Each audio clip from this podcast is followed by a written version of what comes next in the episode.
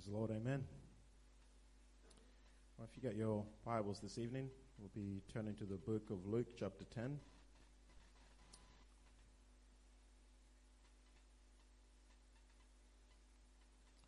Uh, verse, we'll be reading from verse 25 to 29. If you're there, say amen.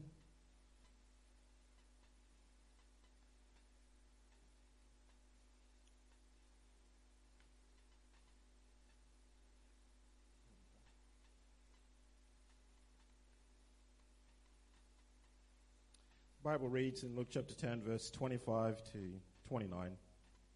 And behold, a certain lawyer stood up and tempted him, saying, Master, what shall I do to inherit eternal life? And he said unto him, This is Jesus speaking, What is written in the law? How readest thou? And the lawyer answering said, Thou shalt love the Lord thy God with all thy heart, with all thy soul, with all thy strength and with all thy mind, and thy neighbor as thyself. And he said unto him, Thou hast answered right, this do, and thou shalt live. But he, the lawyer, willingly, willingly to justify himself, said unto Jesus, Who is my neighbor? With the help of the Lord tonight, I believe the Lord has a word for us. Uh, God wants to speak to us about our neighbor. Who is our neighbor? In light of making disciples. Uh, the thought that the Lord laid upon my heart is my neighbor, my responsibility. Why don't you pray with me? Lord Jesus, we thank you, God, for the privilege, Lord, to be in your house again. Lord, we thank you for your word of truth, your word, God, that's able to enlighten us, that's able, God, to uh, set us on a path, Lord God, that is pleasing to you. And I pray, Lord God, that you would speak to us, Lord, as we heard this morning, God, that there be good, that there be good ground, Lord God, in this congregation, that your word would penetrate, that your seed will be sown, God, that will bring forth fruit. We ask, Lord God, that you have your way out in this place. In Jesus' name, amen. My neighbor, my responsibility. Uh, to give some context to our opening text in Luke chapter 10, um, starts off with Jesus sending out the 70 disciples in pairs, and he gives them some particular instructions of how they were to behave and conduct themselves on their mission. Uh, what they were to take with them for the journey, how they were to interact with certain people, and who to look out for when they entered a house or a city. Uh, mainly the son of peace, somebody of influence. So if you could give the gospel to that person, it'll be easier for others to receive the gospel. And how to respond when one accepts and receives them, and when one rejects them with, of, uh, because of the good news. He told them that when they reject you, don't take it personally. Uh, they're not rejecting you, but rather they're rejecting me. They're rejecting my word. And the Bible says that he gave them power to heal in his name and authority over demons in his name. When the servantee returned from their mission or practice or work experience, if you want to use modern terms, um, they were overjoyed and full of zeal and couldn't wait to share with their master what they had experienced. Every one of them had a unique experience and they couldn't wait to share with Jesus uh, what took place on their mission. Jesus, in receiving these amazing reports, he tells the disciples that they were blessed to have witnessed what they saw and experienced because many prophets and kings of old desired to see and experience these things, but they were unable to. While in conversation with the disciples about their experiences on the field, witnessing and ministering to people about the kingdom of God, a certain lawyer interrupts the conversation. The lawyer, in hearing their conversation about the kingdom of God and how Jesus was saying that having your name written in the Lamb's book of life was more important than the signs of wonders, he got curious and interrupted the conversation and he wanted to know what it would take to inherit the kingdom of God, what it would take to have his name written in the Lamb's book of life. So the lawyer stood up and asked the question, What must I do to inherit the kingdom or eternal life? Jesus replied and said to the lawyer, Well, friend, what is written in the law? How do you read the law? How do you read the book of Moses, the Old Testament? The lawyer responds that we need to love God with everything that we are and love our neighbor as ourselves. Jesus replies, You've said it well. That's correct. And if you read in between the line of the passage, it seems, and I can imagine, that the lawyer was a person that loved ticking the boxes. He wanted to make sure that he was doing the right thing. Okay, I love God. I pay my tithes. I attend church. I give to the poor here and there. I'm respectful. Uh, I'm a good and upright citizen before men and before God. Well, love God. That's easy. Tick the box. I've done everything that the uh, the law would have me to do. Now he just wanted to figure out who his neighbor was. He wanted that to, de- to be defined for him that he may know what to do and go about it. So in verse 29, he, the Bible says that willingly to justify himself. He wanted to justify himself. I said to Jesus, who is my neighbor? Uh, reading in between the lines, Jesus, I can imagine him saying, well, I'm glad you asked. I'm glad you asked. Have a seat. Let us look closely to who your neighbor is. Luke chapter 10, verse 30 to 37, the conversation continues. And Jesus answering said, A certain man went down from Jerusalem to Jericho and fell among thieves, which stripped him of his raiment and wounded him and departed, leaving him half dead. And by chance there came down a certain priest that way, and when he saw him, he passed by the other side of the road. And likewise a Levite, when he was at the place, came and looked on him and passed by on the other side. But a Samaritan, as he journeyed, came where he was, and when he saw him, he had compassion on him, and went to him and bound up his wound, pouring in oil and wine, and set him on his uh, own beast, or a donkey, or a horse at the time, and brought him into an inn and took care of him. And on the morrow, when he departed, he took out two pence and gave to the host, and said unto him, Take care of him, and whatsoever thou spendest more, when I come again, I will repay thee. Which, then Jesus asked the question back to the lawyer, which now of these three do you think was neighbor to him that fell among the thieves? And he said, He that showed mercy on him. Jesus replies and said unto him, Go and do likewise. Uh, it's a profound question that he asked, and it's a very uh, a great question and worth considering. Who is my neighbor? There is a couple of things for us to consider in this parable regarding the answer Jesus gave to the question, Who is my neighbor? If I could have that second slide, please, Sophia. Who is my neighbor? Uh, our neighbors can be anyone meaning they can be anyone from all walks of life. There is no confining box that we can restrict our neighbors into. Meaning your neighbor may or may not look like you. They may or may not have the same interest as you or historical upbringing, ethnicity, class as you and I. And that is very much okay. We are all unique in our own ways. Jesus said there was a certain man. He didn't give him an identity. He just said those certain men. And that's important for us to understand. The second thing is that every one of us are on a journey called life. And we are and will experience all manner of things and will meet all manner of people. And on this journey, we will face all manner of circumstances and situations. Um, and you and I may find ourselves in the shoes of those presented in the story, depending on the choices we make in life either the man in need who is beaten half to death, or the priest, or the Levite, or the Samaritan. The third thing that uh, we need to make note of, it's interesting that Jesus happens to include in the parable a Levite and a priest. Jesus didn't just make up stories for the sake of making up stories, but there was a point to it. So when you look closely to who these two characters are, he identifies them, a Levite and a priest. The Levitical tribe or priesthood represented the highest moral standard or status in the Jewish community and culture. If you're from the Levite clan, you were automatically held in a certain regard. Because the Levites were a tribe of Israel who were the descendants of Levi, one of the 12 sons of Jacob um, and they didn't have portion, they didn't have a, they didn't have a land uh, that was given to them, but rather they were chosen people that were going to be in service of God, to God and to the people.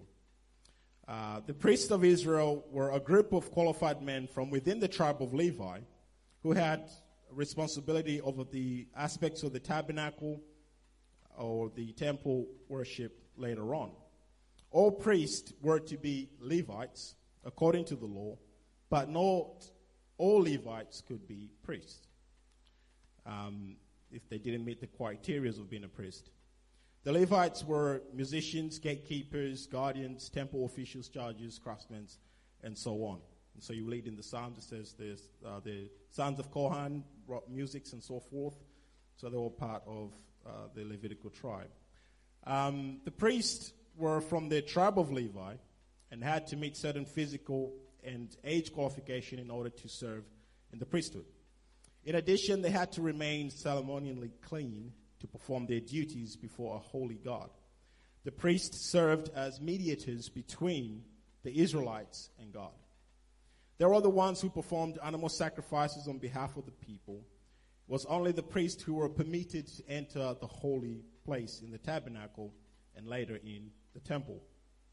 Uh, point six, don't need to make, uh, that we need to, um, so in a modern example, for if you're not familiar with the Old Testament Levitical priesthood, a Levite would be a lay minister or devout Christian today, and the priest would be someone like an ordained minister, such as a pastor of a church. Uh, both the Levite and the priest were held in high regard in their society, as they both represented godliness and high moral standards. They were the kind of people that everybody automatically expected to do the right thing. And when the certain individual in the story, the man that got beaten and everything got stolen off him, when he found himself in a situation that nearly cost him his life, he was in desperate need. Uh, he was beaten so badly that he couldn't get himself up uh, and make it to the nearest uh, town or help. When he thought he might die on the side of the road, uh, a Levite appeared and he simply passed by him and in disappointment, he hit him hard. Maybe he thought, surely I am going to die here. And after a while, he may have heard some footsteps approaching um, with all the little strength that he had left in him. Maybe began to focus on this person that was coming towards him, trying to uh, make out this person. And maybe I'm just imagining this. So as he, as this person was approaching him, maybe he finally came into focus and perhaps he was able to tell what type of person this was due to the type of uh, attire this person was wearing. That's a plea. That's, I know what type of attire that is. That's a priest. Surely, surely, surely he must help me. Thank God a priest is coming my way. To his disappointment, the figure that was a sign of hope and relief quickly changed direction and passed on on the other side of the road, as they pretended not to have noticed him. And all of us here, let's be honest, we've done that before. We saw somebody and all of a sudden we're like, yeah, I'll pretend, you know. Or sometimes we put in our headphones and pretend that we're busy or get on our phones, we're texting and we walk away because we don't want to deal with the situation presented before us. When all hope was lost, help came from the most unlikely individual, a Samaritan. In the Gospel of John, chapter 4, it reveals to us that there was some sort of bad blood between the Jews and the Samaritans. The Samaritans were looked down upon by the Jews because the Samaritans were half Jews and half Gentiles. And so they looked down upon them as second class Jews. The man in need in the story was not given an identity. He was neither a Jew nor a Samaritan. Some may speculate that he was a Jew because he was coming from Jerusalem heading to Jericho. But anyone could have made that journey, coming from Jerusalem going to Jericho. But anyhow, his identity is irrelevant. Because both the priest and the Levite failed to keep the commandments of God. Who of all Jews knew the, the, the Levitical writings better than anyone? Because that book was specifically written for them. Leviticus 19 33 to 34 says, And if a stranger sojourn in thee, in thy land, or in your land, ye shall not vex him. You shouldn't trouble them, just leave them alone. But the stranger that dwells with you, you shall be, he shall be unto you as one born among you, and thou shalt love him as thyself. For ye were strangers in the land of Egypt. I am the Lord your God. So according to the, to the Levitical writings, the priests were told and instructed that the strangers that come through your land, you should treat them like one of your own. And I'm sure that these, the, the Levite and the priest would have known that. They knew that. But anyhow, decided to bypass the man and not help him. According to the law, according to the scriptures, the man's identity or what class or social or ethnic group he belonged to was irrelevant. The Levite and the priest miserably failed God to keep the, the law of God and robbed God of the opportunity to demonstrate his love and compassion to that individual. Because the Levites and the priests served as mediators between man and God. Again, God is not limited. God is not limited, as we heard this tonight. God is not limited. God has all power. And so God uses a Samaritan to show compassion on this man, who by birthright, according to the law, was disqualified in ever serving God in any formal way, according to the Old Testament, like the Levites. But God used them because he was willing. The Bible says that he had compassion upon the man that was beaten half to death. The agents, the Levite and the priest whom God had chosen, were meant to be the ones to represent him and minister to his people and every stranger that came into their land. But they failed miserably. They failed to uphold the law. And I thank God for the New Testament. I thank God today that salvation, the covenant with God is not limited to a certain group of people, but it's freely available to everyone that will believe, to everyone that will obey the good news. For God so loved the world that he gave of himself, that whosoever believes in him will have eternal life. I thank God today that we have the opportunity to be born again of water and of the Spirit, that our sins are washed away in baptism in the name of Jesus. And we have the privilege and honor to receive the Holy Ghost with the evidence of speaking in other tongues and having a holy God residing in us. And according to the Word of God, when we are spiritually born again, we are born into the family of God. And when we are born into the family of God, we inherit promises, privileges, and also responsibilities. By our, by our spiritual birthright, we inherit the privilege of being part of the priesthood. First Peter chapter 2, verse 5, 9, and 10 says, Ye also are lively stones, are built up a spiritual house unholy priesthood to offer up spiritual sacrifices acceptable to God by Jesus Christ. Verse 9. But ye are a chosen generation, a royal priesthood, an holy nation, a peculiar people, that ye should show forth the praises of him who has called us out of darkness into his marvelous light, which in the time past were not a people, but are now the people of God, which had not obtained mercy, but now have obtained mercy. And we ought to thank God for that. He has mercy for us, that salvation is available to every single person here today.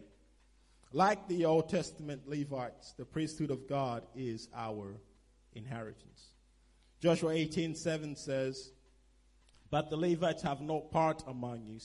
When God was talking about the land allocation of the Old Testament, when they conquered the land of Canaan, the Levites have no part among you, for the inheritance, for the priesthood of the Lord is their inheritance. And with that inheritance, there are responsibilities that came with that. There are many corresponding responsibilities between the Old Testament priesthood and the New Testament priesthood. And when you put it all together, uh, the two overarching responsibilities of the priesthood were to save, were, number one was to serve God, and number two was to serve their fellow men. And it was surprising to me when I was looking into this that the summary of the two arching responsibilities are similar to the Great Commandment, upon which all the law hang. Love God with all your heart, mind, and strength, and love your neighbor as yourself. One of the fascinating things about the book of Leviticus is how many times the word clean and unclean pops up. Clean, unclean, clean, unclean. Um, in order for us to, in order for the priests to minister effectively to God in the Old Testament uh, and to their fellow neighbor or their fellow uh, Jews, they had to be ceremonially clean. They were if they were unclean, they were limited in their capacity to serve in their duties.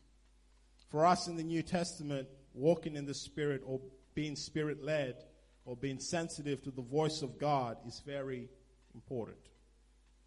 If we are to be effective in ministering to our neighbors and making disciples unto the Lord, we must have a sensitivity to the voice of God.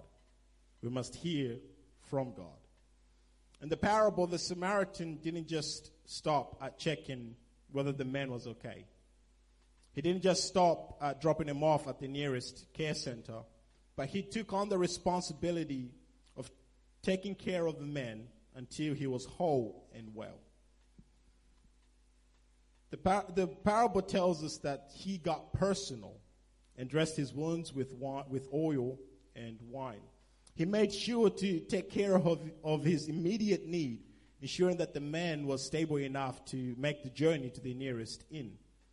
And when, where he could receive optimal care in a controlled environment.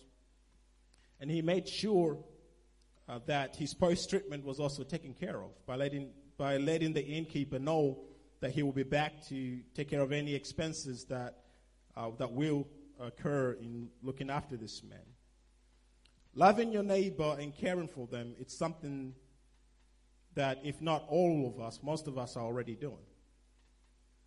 And making a disciple unto the Lord, there is no much of a difference. The only difference between uh, making a disciple and having a duty of care for your neighbor is being intentional. We have to be intentional.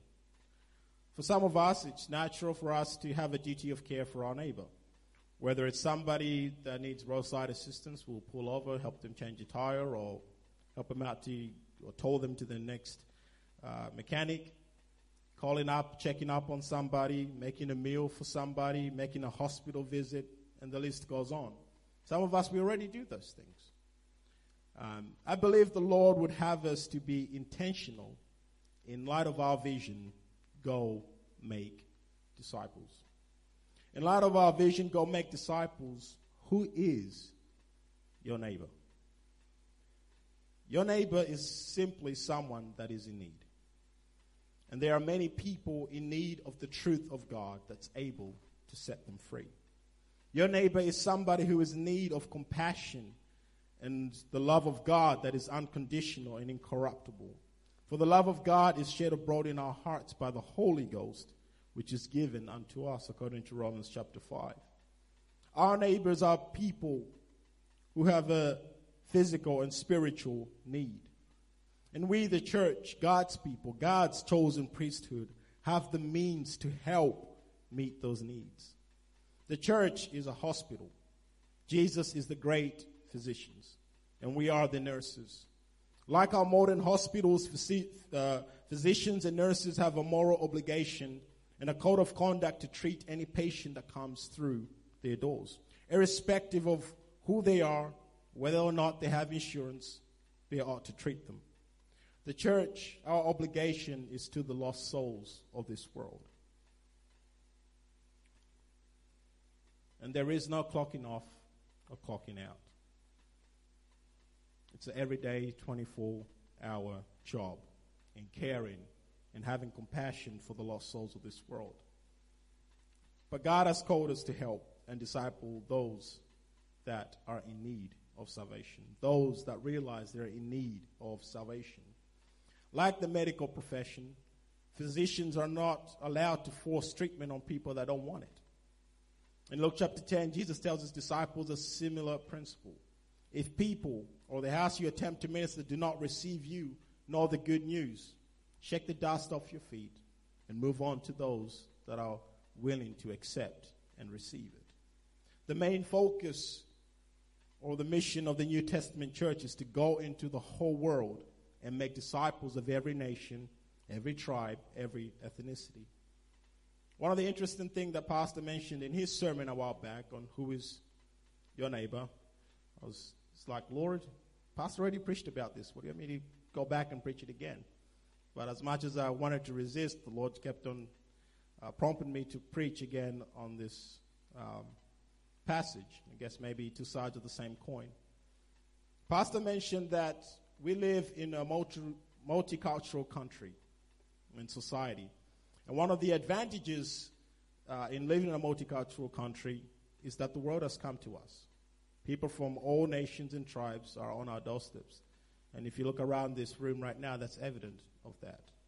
As Pastor Gavin mentioned this morning, we, we have over 20 nationalities presented here. Sometimes we can have biases and assumptions about people due to the evidence presented to us. And Ananias is a perfect example in the Old, in the New Testament when God told him, Ananias, I want you to go and pray for this man called Saul. Um, calling him, he's going to be one of my disciples. And Ananias turns to the Lord and he says, Don't you know who this man is? Have you not seen what he has been doing in Jerusalem? And now he's come up to Damascus to torment and torture and kill and imprison all the Christians.